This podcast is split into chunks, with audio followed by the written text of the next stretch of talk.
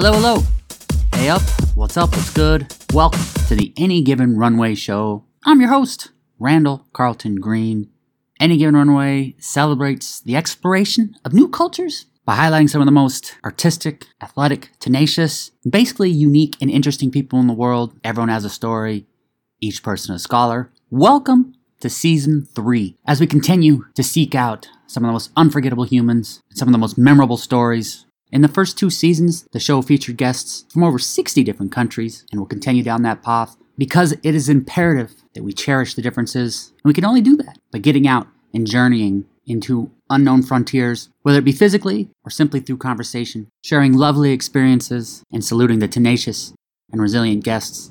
Really, really great episode for you today with a wonderful guest, freelance trombonist from Boston. Our first trombonist, Victoria Garcia, joins the show. Victoria is a regular sub with the Boston Symphony Orchestra, Boston Pops, Boston Pops Esplanade Orchestra, and has performed with the Boston Lyric Opera. She also performs regularly with regional orchestras such as the Vermont Symphony Orchestra, Boston Modern Orchestra Project, the Odyssey Opera, and Symphony New Hampshire. Along with her orchestral experience, Victoria's chamber experience includes being a member of the Boston based Trombone Quartet, winners of the International Trombone Association Trombone Quartet competition in June of 2017. As the newest member of Seraph Brass, Victoria has traveled nationally and internationally performing in festivals and giving master classes.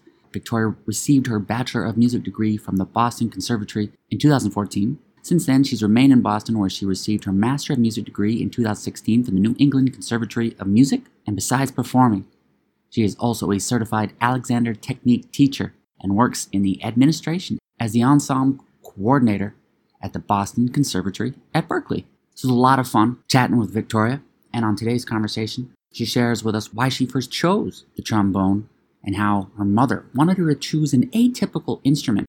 Victoria also shares her approach for mentally preparing for a performance.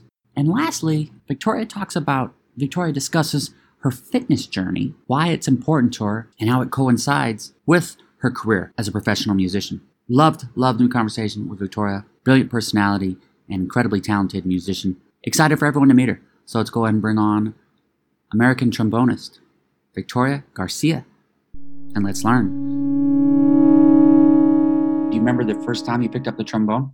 I do. Um, my mother is actually one of my first musical influences. Uh, my mother, my both of my parents are musicians. They met in college. They went to they performed in college in Florida, and my mother was a tuba player. My father was a percussionist. So the back row crew, and he had a huge crush on my mother. Um, lo and behold, they got married. They had three daughters, and my mother, being a high school band director and a tuba player, um, being so involved in music, me and my sisters would just watch her um, as we were growing up with her tuba, would always play around with her tuba. And it came a day where I had to pick my instrument and I couldn't wait to play music, but I was like, I want to play the flute. And my mother was like, absolutely not. You cannot stick an instrument that you can fit in your backpack. And I was like, well, what other instruments can I possibly pick?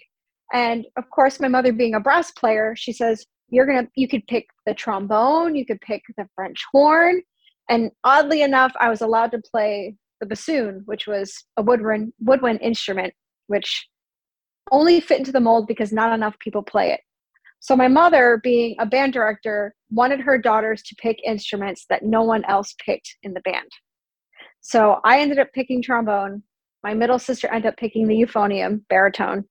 And my youngest sister ended up picking up the french horn which a lot of women when I was growing up did girls did not play those instruments. And my mother really was um, just growing up, my mom playing tuba was not something me and my sister saw as different, not saw as something unique.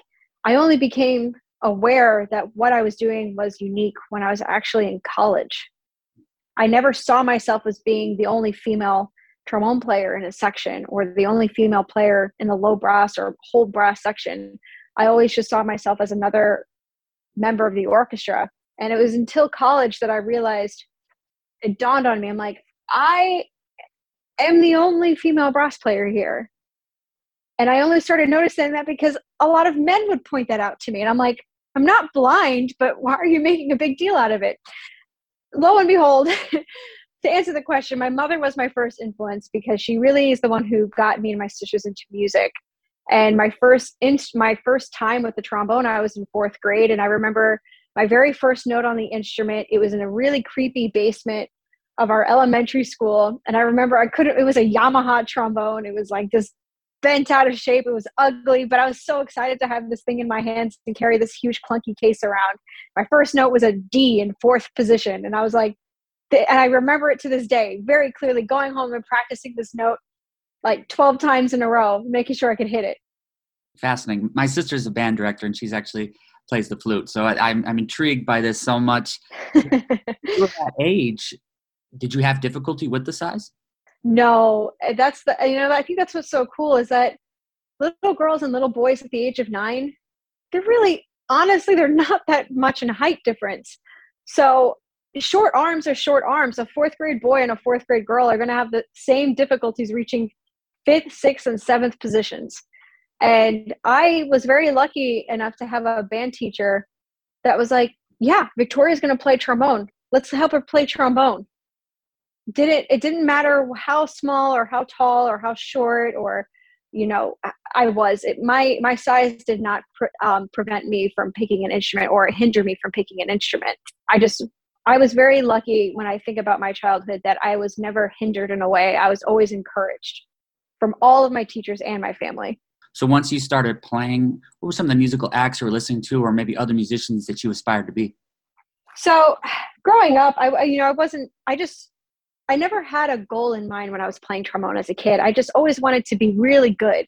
I just always wanted to like be the best in the band, and I was. I would get awards every year, fourth grade, fifth grade, all the way to high school. I would get an award every single year for being like some kind of overachieving musician monster or whatever. And um, so I never had a goal of I wanted to be in an orchestra. It's just I started doing more and more music.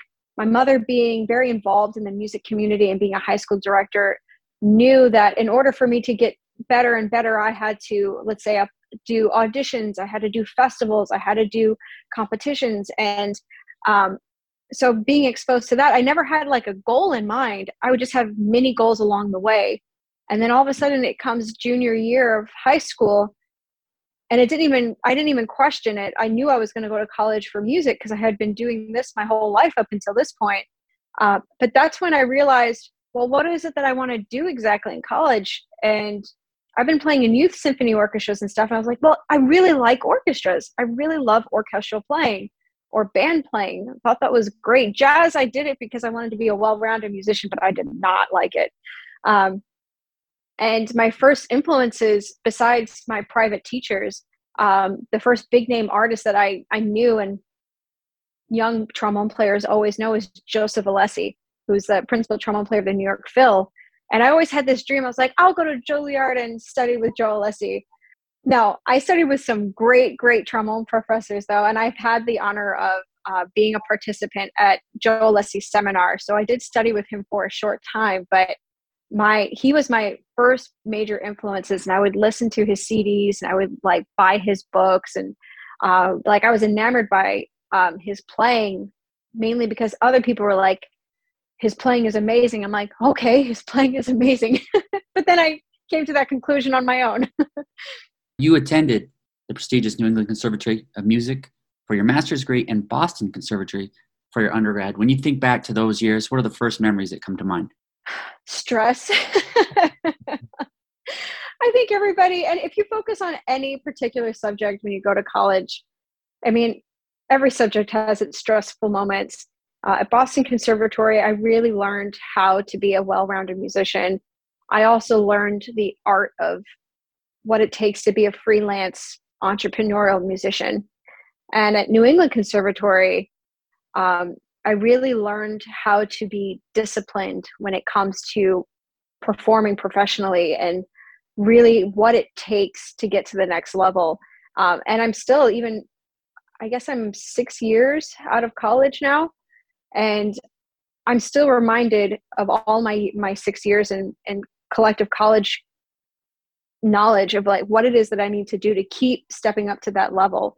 Um, and I'm still not done learning. I still take lessons. I still study with some people. I still try to attend master classes and I try to learn as much as I can still. You mentioned discipline, and I know that follows into line of just the countless hours of repetition. So, how did you push through the repetition when maybe there were times where you, that's it, I've had enough of those plateaus, basically? Mm-hmm. It's it's difficult. A lot of the time, what I have to do is just go back to fundamentals, go back to the basics. Um, if that means I have to do long tones or lip slurs.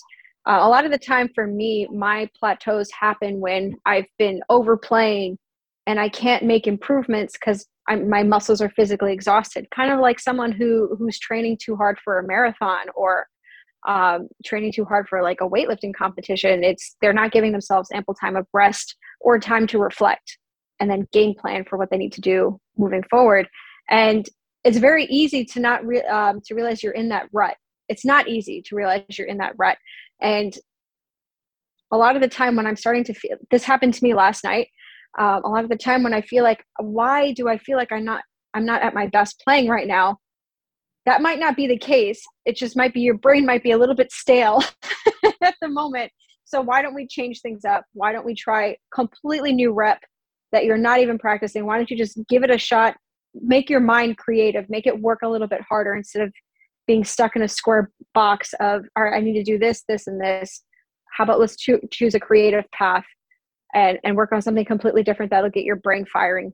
Well, in regards to rest day, when I've talked to athletes, often on a rest day, there's two different schools of thought. Maybe it's do absolutely nothing, and the other school of thought is let me do something different. Kind of like you mentioned, as far as if they're a cyclist, maybe they go for a run. So for you on mm-hmm. a rest day, what's your mentality? So I'm I'm getting older in my in you know just in wisdom and and in age and when I was younger, a rest day for me would just I'm not playing the horn. Uh, now I'm starting to realize, especially now that I'm now that COVID is over and my my career is is my schedule is being full again in performances. I'm starting to realize that rest day needs to be more about stretching, stretching those muscles. So if that means I have to play long tones or very low octave etudes just to for a little bit just to get the muscles nice and stretched and loose um, i'm still kind of game planning that a little bit because i'm starting to notice a change in my life of what i used to need versus what i'm going to need moving forward I love how involved you are mentally as far as performing. It seems like you're very introspective with that. So, going into a performance, what are the mental steps you take to make sure you're in the right frame of mind? I am someone who likes peace and solitude. Um, I have a lot of extroverted energy. I love to socialize when I'm in a room full of people. I know how to get people talking, I know how to make people comfortable. Um, but I'm also an introvert at heart. So, in order for me to prepare for like a social thing or a performance, I need time to be alone. And so I when I come home from work, I'm home, I'm doing my own exercise, I'm cooking my own dinner, I have my thoughts to myself. Um, you know, even my husband knows, he goes, This is a big concert day for Vicky. I am not going to get in her way. I need her, I need to let her do her own thing, and I'm going to do as little talking as possible to at least help her stay on track. Um, and that's what I need before a performance. Uh, I need that 30 minutes alone, 20 to 30 minutes, where I'm either in a practice room or I even put my earbuds on and I put it on silent mode, just enough for me to just contain my thoughts. Um, you know, because sometimes self talk can go rampant. You know, you can start thinking negatively or you think too preemptively about something and it starts consuming your whole process. And so I need that just about 30 minute window of where I can just be alone in the practice room. If that means I'm warming up with my instrument or just having some peace and quiet, that's how I can help get myself ready for a performance. So that when I get on stage, those voices aren't loud in my head and I could just focus on the music making, looking at the conductor, listening to my section, and listening to the whole orchestra. I appreciate that from one introvert to another. one thing you mentioned as well about was fitness and about how you like to do that by yourself. And I know that you're very into fitness. In any way, has that helped you as a performer? It has, but not in the conventional way. A lot of people are curious if me getting back. So I got in shape uh, mainly because when COVID happened, I had nowhere else to focus my energy. I wasn't performing. when I wasn't performing, I couldn't take auditions. I couldn't get ready professionally for my career. Everything was on hold for, it still is, it's coming back now, but everything was on hold. And I didn't know where to focus all of this energy to. And so I focused into fitness. Um, and I lost 24 pounds from it. And I am still have, I still have such a great relationship with nutrition and exercise because of those building blocks that I established. And a lot of people are always curious, well, did it make you a better trombone player or did it make you like mediocre or a worse trombone player and to be honest i think the only thing that it helped change for me was my self image how i see myself in my concert attire because when i started gaining weight before the pandemic started i noticed that my concert attire didn't look great. You don't wear your concert attire every day. So that's like a true assessment of like something's not right. And then i finally am feeling really good in my concert clothes. And I, it, it makes me stand taller makes me sit taller makes me more confident in just how i present myself with my instrument versus oh my breathing's better. Oh my posture's better. None of those things really affected how i play the trombone but how i perceive myself did how about on the flip side as far as the progression that you've had as an artist and all the discipline the countless hours and overcoming plateaus did that help you in your fitness journey it did because I'm I have a very aggressive mindset. So even on those days where I didn't want to exercise or I was too sore or I claimed that I didn't have the time, I always found time to make trombone practice work, even if it was to go to the practice rooms at 11:30 at night. I found myself doing the same thing with my exercise. I told myself no excuses, um, and so vice versa. Being very diligent and in my practice routine and in my musical life, um, was easy to go into exercise because I knew how to discipline myself. I knew how to tell myself, you don't have the option. You got to go do it. Throughout your career, you've played at some prestigious halls and some unforgettable locations. So, as you look back on your career thus far, which are the halls that stand out, or maybe the performances that you're the most proud? I would have to say there's a performance that really stuck out for me. Um, I, I've yeah, I've had amazing experiences playing in a lot of like a lot of halls, and and naturally, the one that sticks out to me the most is my performances with the Boston Symphony over at Symphony Hall, uh, which is only a four minute walk from my apartment. So super convenient. Um, and the performance that stuck out to me the most and the whole experience itself was a performance that I had my first time playing with the Boston Symphony Orchestra in uh, October of 2018. And that performance stuck out to me. One, it was my first major call, and I was playing a major symphony work. And it made me really emotional because a little bit of a backstory uh, my grandfather uh, was very interested in me and my sister's musical careers growing up. And when I went to college, I was a freshman in college, he had passed away in April of 2011. And so he never got to see any of my recitals, none of my major performances. Uh, he never got to see um, really, really important moments in my life as a musician. And I remember when I was 16 years old, he told me, Victoria, he was a, he was a Cuban man. Victoria, when you play your first major concert with the symphony orchestra, I'm going to be there and I'm going to have a seat in that in that audience. And I was like, yeah, okay, grandpa. However, it had occurred to me when I got that first call to play with the Boston Symphony Orchestra that my grandfather was not going to, in fact, see me perform. And I got really upset. But then I remembered the piece I was playing was a major symphonic work called the Resurrection Symphony. And it is a very long Mahler symphony. It's Mahler 2. A very long Mahler symphony. And there is this moment in that symphony where it's just like the vocalist is singing and the orchestra supporting her and it's just such a such a big work. And it takes so many man it takes so much musician power to pull it off. And i got really emotional on stage at my first bso concert because i felt him there. I felt him watching me perform the resurrection symphony i mean think about it my first time playing with a major symphony orchestra and the first piece I played is called Resurrection Symphony. And my grandfather said he would be there for my first major symphony concert. What are the chances? Thank you. Thank you for sharing that. A lovely story. Tell me about Seraph Brass and what listeners can expect. So, Seraph Brass is an all female brass quintet group we are um, actually it's six of us that make up this brass quintet and only five of us are ever performing so we have three trumpet players a horn a trombonist which is me and a tuba player and we all live in different cities across the nation and the day before our tour we come together we put music together for a performance sometimes it's a quick one-off weekend type of thing or sometimes we have an extended tour for up to a week and a half two weeks at a time and a lot of the music people can expect to hear um, is we do some crazy fast pieces, which is super exciting. And a lot of the time, people will come up to me afterwards and like, I didn't know a trombone slide could move that fast. And I'm like, me neither. and then we and then we like to end every concert with like a little cute something. Uh, uh, it's called Hungarian Rhapsody, and it's just a fun piece that everybody has heard at some point in their lives, whether you've seen um, Rhapsody Rabbit or um, Tom and Jerry. It's you know it's just a, a fun way to end a concert. Um, that's not a secret or anything. A lot we, we do that a lot. I'm the newest member of Seraph. I started playing with them in September, so this is the whole touring life is very new to me, and, and the rep that they're using, they've been playing for a while. It's this rep is new to me and really exciting. We also like to represent um, a lot of female composers, uh, uh, composers of color, just trying to get the minority pool so that their music is represented. What's the most challenging aspect of performing with people who are spread out across the United States? Is I would say that you know we all have our own personal lives.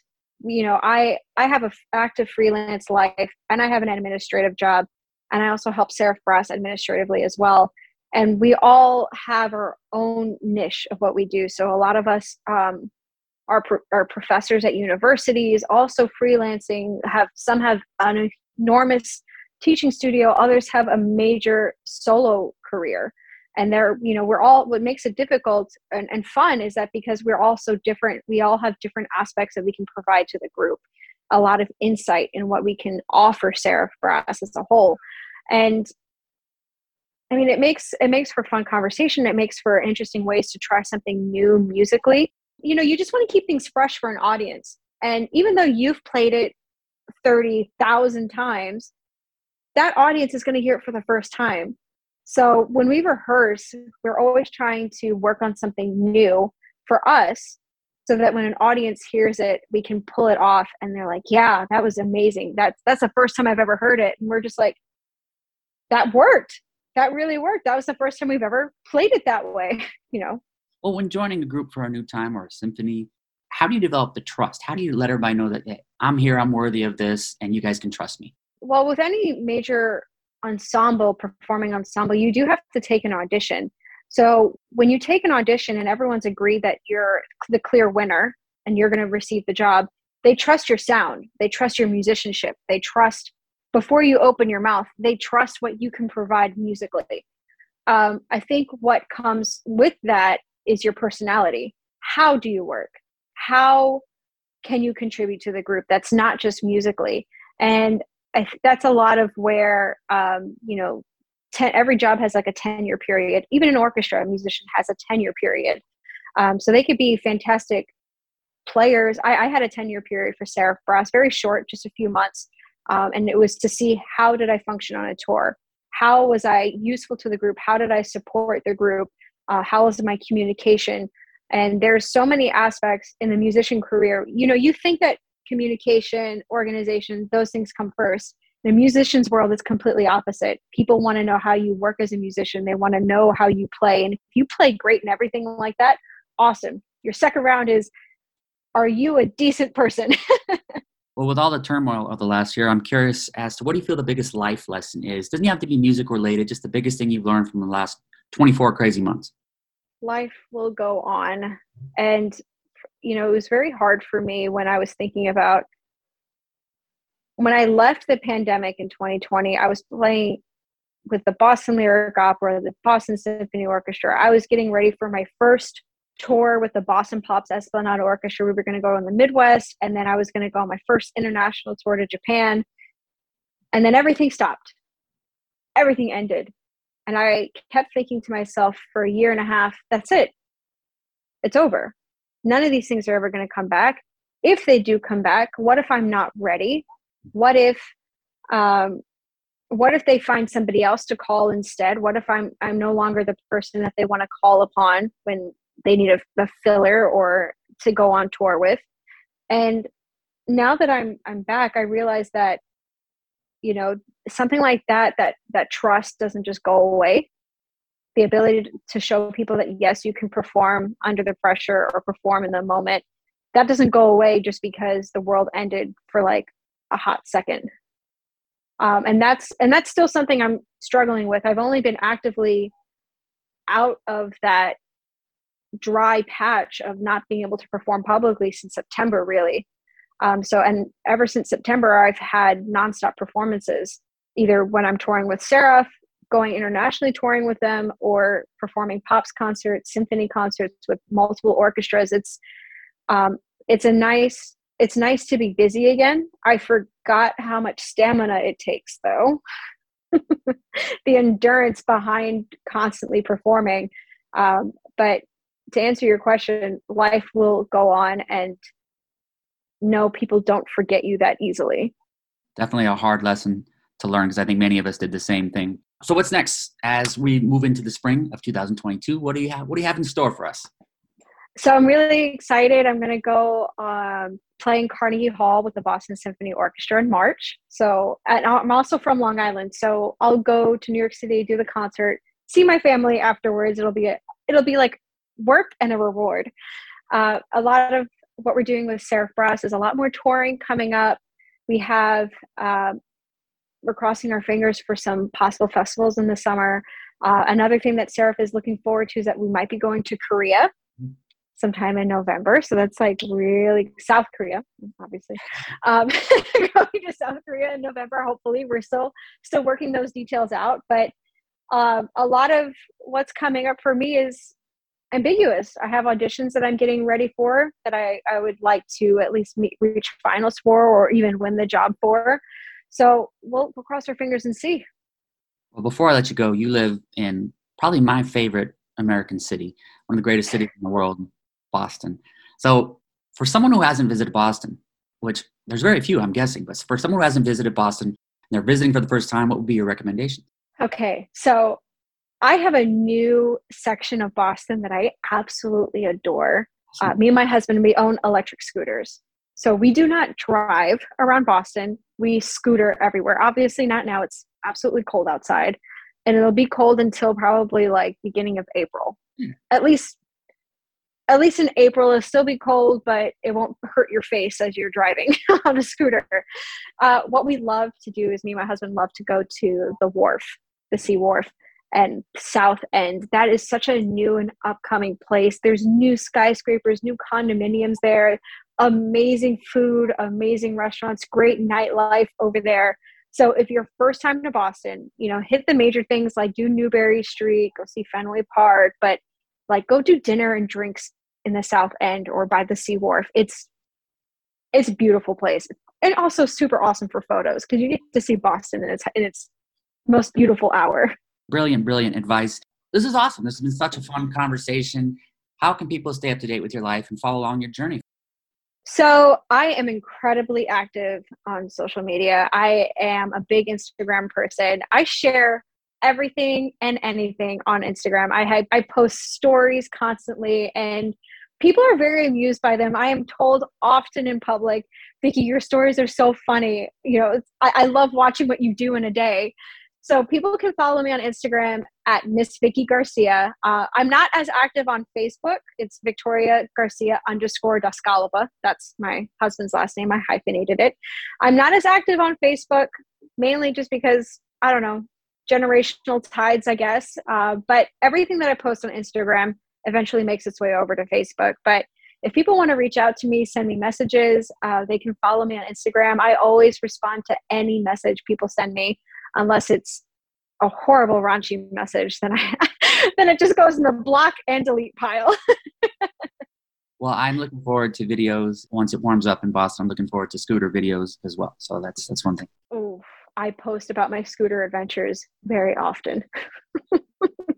I'm glad we were able to do this. Thanks, Randall. It was a wonderful conversation. Thank you. Hope we chat again, but thank you for today. Thank you. Bye. Thank you, thank you, thank you for listening. Much appreciation. To Victoria. Wasn't she fantastic? And give her a follow on Instagram, Miss Vicky Garcia. Everyone has a story, each person a scholar. Thank you for listening. Fill up that passport. I'll see you on the road. Aviento.